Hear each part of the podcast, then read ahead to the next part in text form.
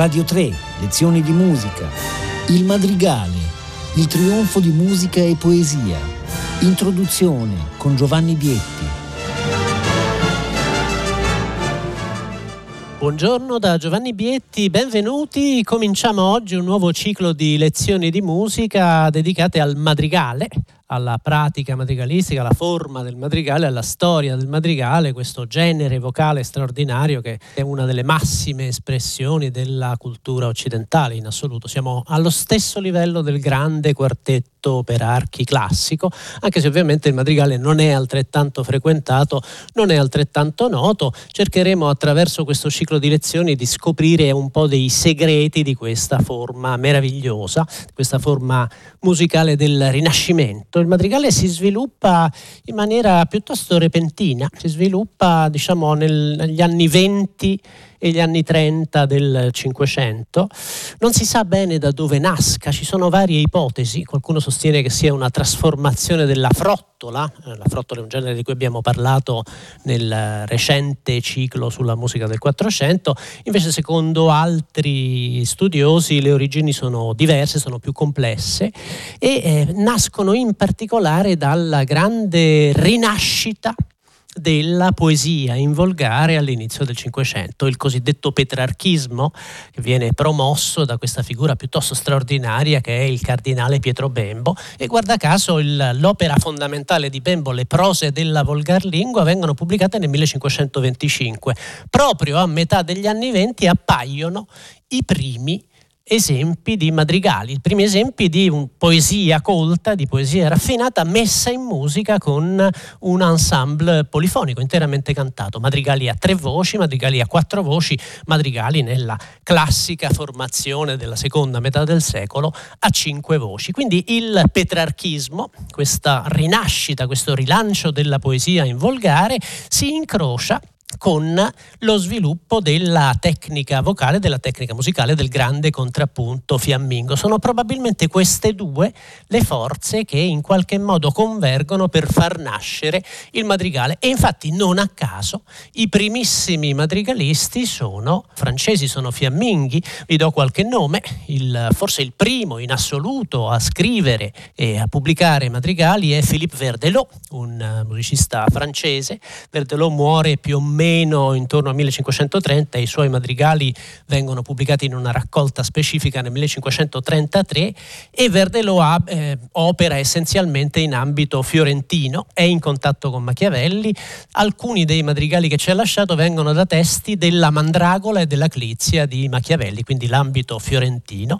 Altro musicista fondamentale è Jacques Arcadelt, Arcadelt è un belga, non esattamente un fiammingo perché nasce a Liegi, quindi francofono, e la lavora in Italia, lavora quasi sicuramente a contatto con Verdelò a Firenze e poi lavora a Roma. Quindi il, in qualche modo l'ambiente fiorentino e romano è quello nel quale si sviluppa la forma del madrigale.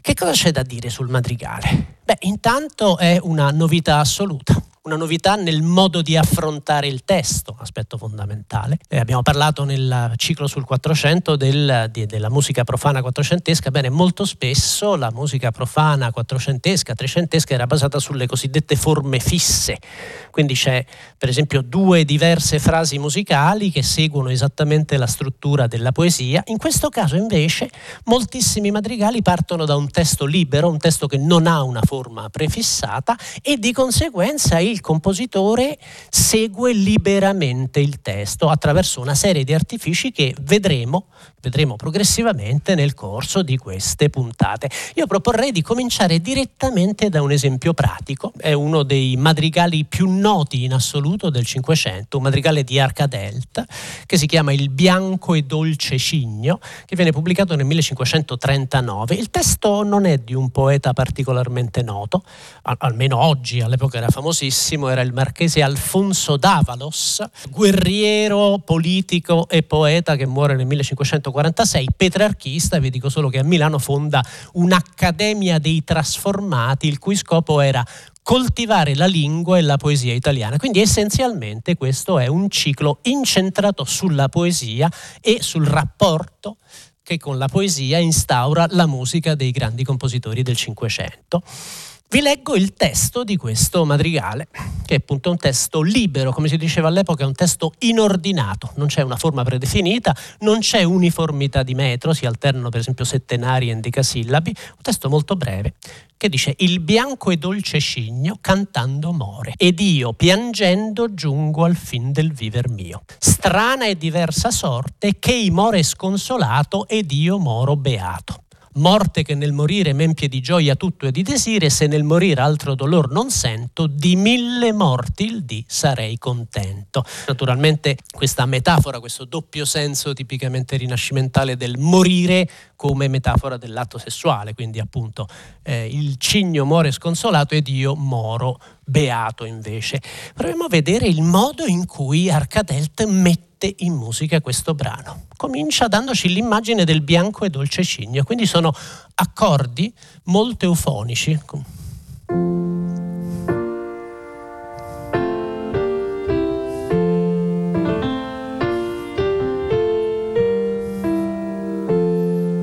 Tutto consonante, le voci che procedono quasi sempre parallelamente, anche per farci sentire le parole, questa bella immagine, il bianco e dolce cigno, e poi troviamo subito un artificio caratteristico del madrigale. Qui siamo alle origini del madrigale, siamo nel 1539, perché la, la frase successiva, il verso successivo dice ed io piangendo giungo al fin del viver mio. Avete sentito sia perfettamente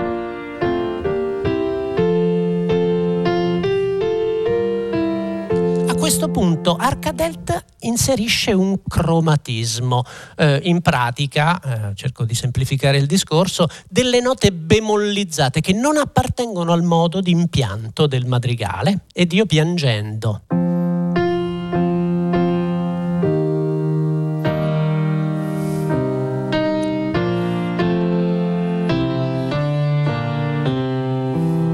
Avete sentito questo spostamento improvviso ed io piangendo. Questo effetto l'inserimento dei bemolli ha naturalmente un, come, come posso dire, aumenta la temperatura espressiva del brano. Ora, esattamente questo modo di seguire il testo è la principale novità del repertorio madrigalistico. L'idea che il testo sia talmente importante che deve essere in qualche modo illustrato attraverso delle immagini musicali corrispondenti i cosiddetti madrigalismi. Quindi nel corso del Cinquecento, attraverso il repertorio madrigalistico, si sviluppano, potremmo dire, un, una serie, un repertorio letteralmente di immagini musicali che quindi vanno a rappresentare il, il pianto, la beatitudine, eh, l'allegrezza, la tristezza, il sospiro, il dolore, la gioia o anche una serie di elementi naturali, quindi ci sono madrigalismi che rappresentano il vento, l'acqua che scorre, le fronde, il canto degli uccelli.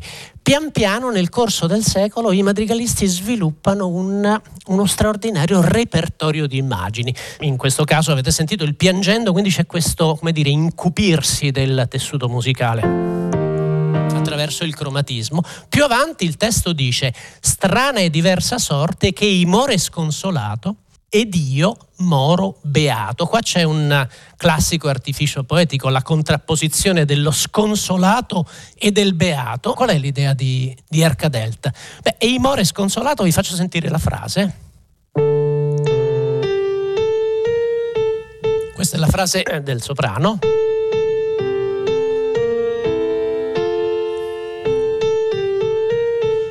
Ed io moro beato è la stessa frase con un meraviglioso vocalizzo conclusivo sulla parola beato.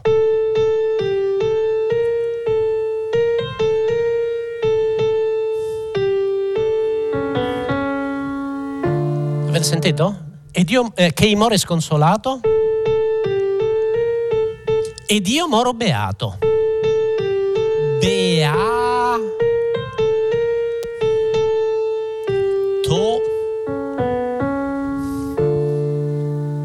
In questo modo il compositore eh, come dire, contrappone fra loro il concetto del cigno che muore sconsolato e dell'amante invece che muore beato E più avanti ancora, l'ultimo verso, il verso fondamentale è se il morire arto dolor non sento, di mille morti il di sarei contento. E qui Arcadelt inventa una immagine, eh, come posso dire, un'immagine musicale che rappresenta questo moltiplicarsi delle morti, mille morti il di attraverso la tecnica dell'imitazione. Quindi ci sono le voci che, che cantano.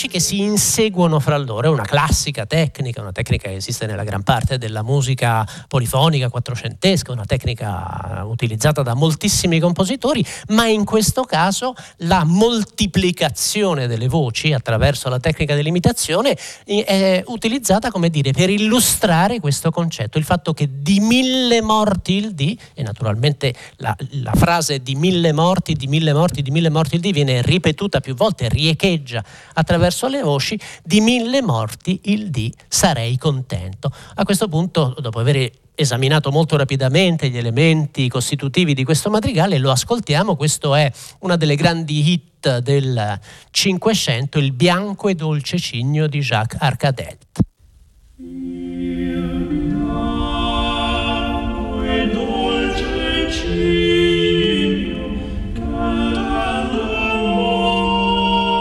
Ed io piangendo. Ecco il cromatismo.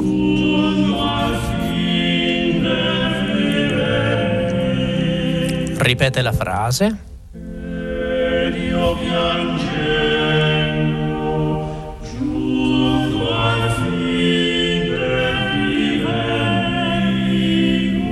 Strana e diversa sorte ed ecco la contrapposizione che il more sconsolato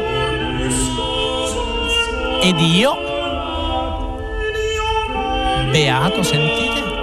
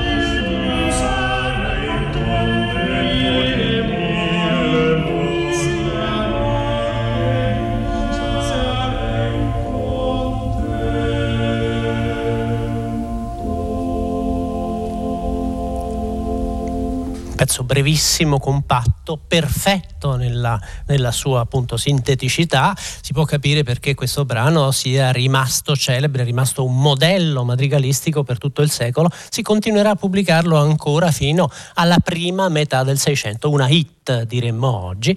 E volevo farvi sentire un'altra hit eh, più o meno corrispondente tra l'altro scritta sul testo dello stesso poeta di Alfonso Davalos da un altro grande compositore fiammingo di questo periodo che è Cipriano De Rore Cipriano De Rore che lavora in ambito veneziano eh, compositore fondamentale, ammiratissimo nel corso del Cinquecento. Rore nasce intorno al 1515, muore a Parma nel 1565 ed è sicuramente dei, uno dei nomi fondamentali nella storia del madrigale.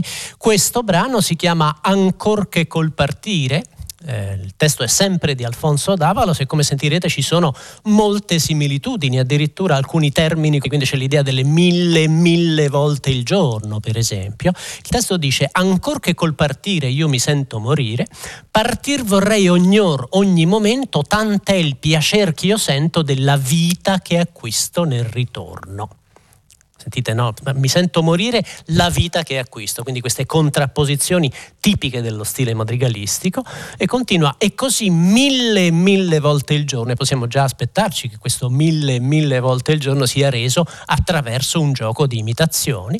Mille e mille volte il giorno partir da voi vorrei, tanto son dolci li ritorni miei, testo cortese naturalmente, talmente noto, talmente ammirato questo madrigale che a fine secolo, alla fine fine del Cinquecento eh, si realizzeranno delle parodie, per esempio nell'Anfiparnaso di Orazio Vecchi, a cui abbiamo dedicato una, una puntata, una lezione di musica qualche tempo fa, il madrigale viene storpiato, il testo diventa un curiosissimo miscuglio di dialetto bolognese e napoletano. Il testo originale dice ancora che col partire io mi sento morire, la versione maccheronica, parodistica dice ancor cal parturire al se stenta a morire e poi il testo originale continua dicendo partir vorrei ogni or, ogni momento, tant'è il piacere che io sento della vita che acquisto nel ritorno e le sonorità verbali vengono parodiate in questo modo.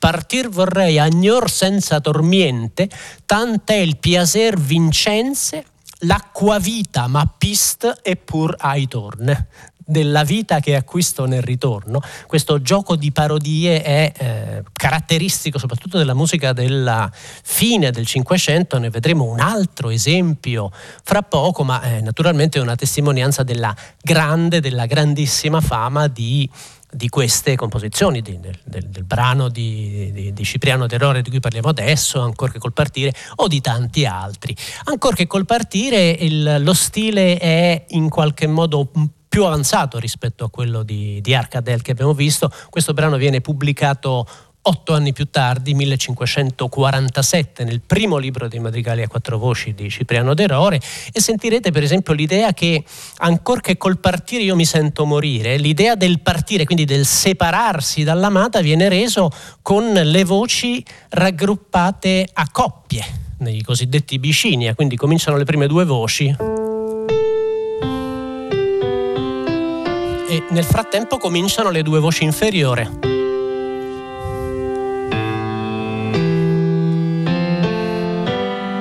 E continuano le due voci superiori e poi le due voci inferiori finché tutte e quattro le voci si riuniscono, quindi c'è una immagine, una resa specifica attraverso la scrittura vocale della, della separazione e della riunificazione eh, allo stesso modo e così mille mille volte il giorno come abbiamo visto abbiamo mm, eh, movimenti di questo tipo.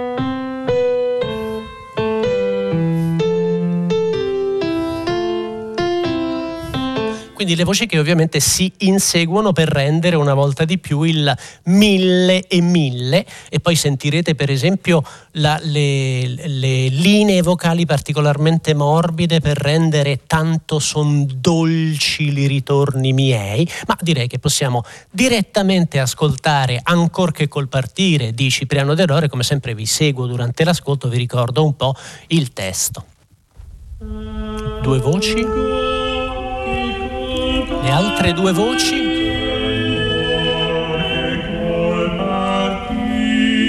Quattro voci insieme?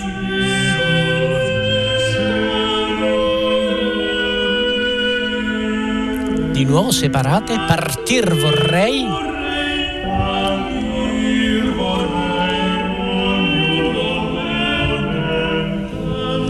Tanta il piacere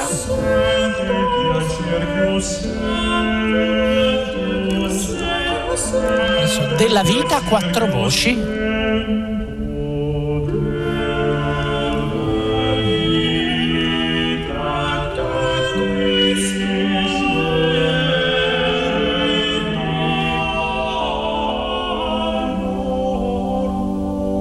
E così mille e mille volte.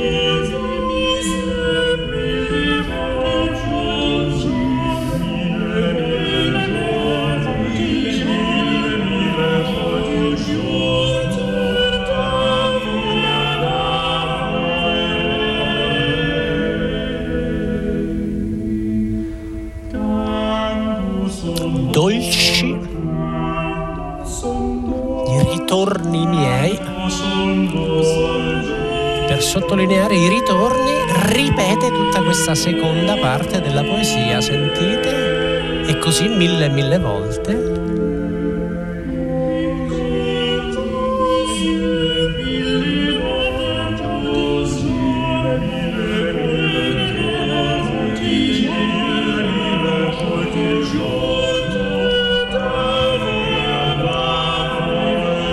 Tanto son dolci gli ritorni miei.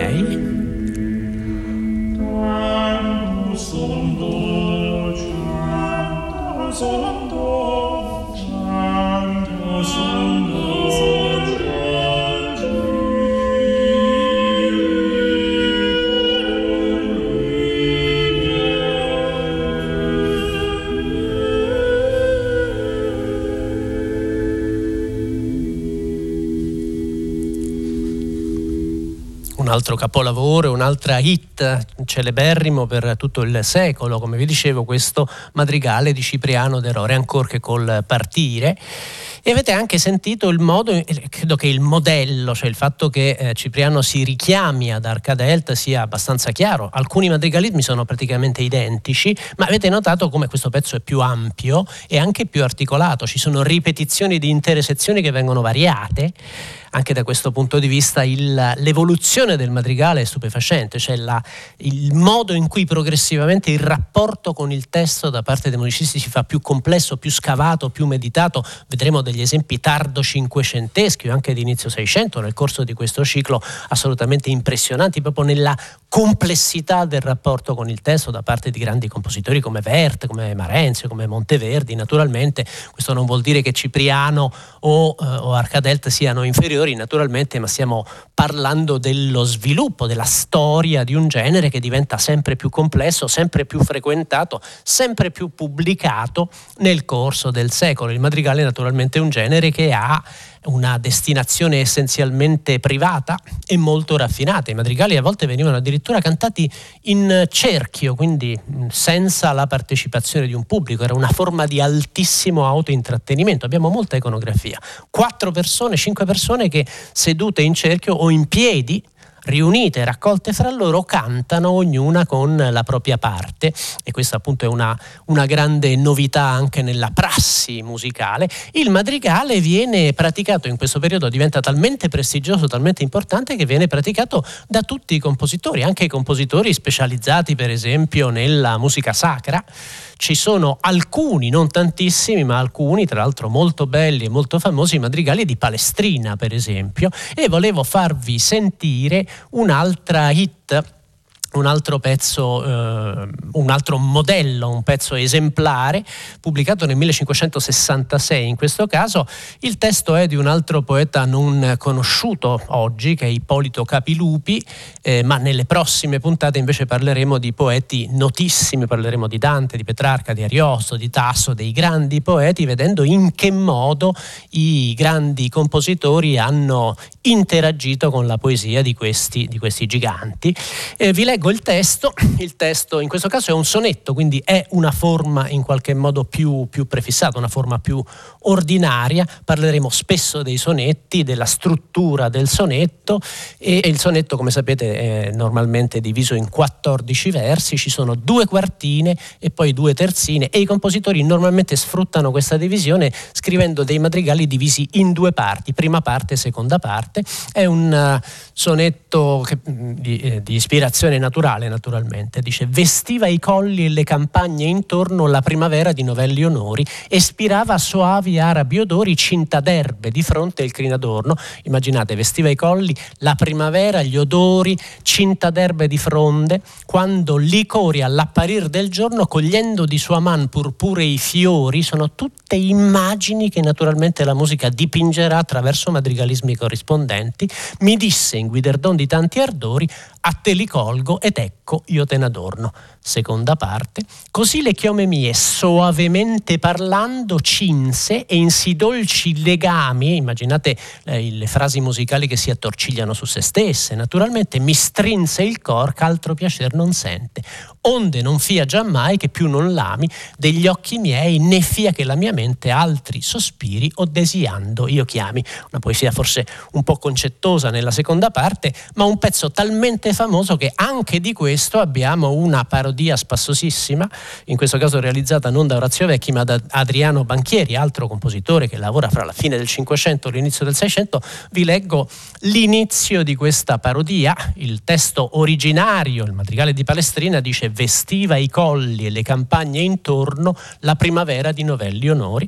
Il eh, la parodia dice rostiva i corni e le castagne al forno il prima avea dei novelli umori e poi continua espirava soavi arabi odori qui diventa sospiravan le rame le rane arbori e mori quindi l'idea della parodia è di giocare sui suoni verbali naturalmente. A questo punto direi che credo che abbiamo il tempo per sentire il grande madrigale di Palestrina vestiva i colli vi ricordo pubblicato per la prima volta nel 1566 quindi abbiamo ascoltato un brano pubblicato nel 1539, siamo proprio agli albori della storia del madrigale, un brano pubblicato a metà secolo, 1547, quello di Cipriano d'Erore, e qui siamo invece già nella fase del madrigale classico, 1566, e stiamo partendo per la grande avventura del madrigale che in qualche modo eh, esploreremo a fondo nelle prossime puntate. E vi lascio quindi all'ascolto, spero integrale, di Vestiva i colli e le campagne intorno di Giovanni Pierluigi da Palestrina. Buona giornata da Giovanni Bietti.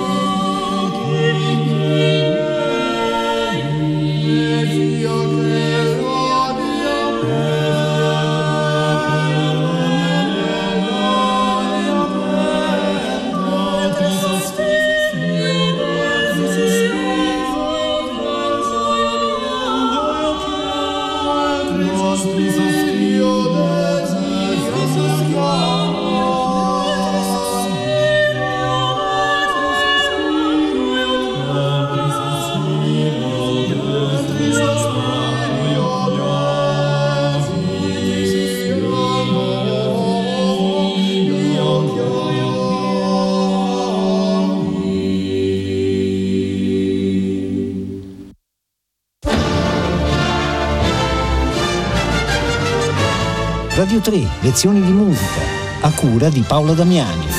Tutte le puntate sono disponibili su RaiPlay Sound.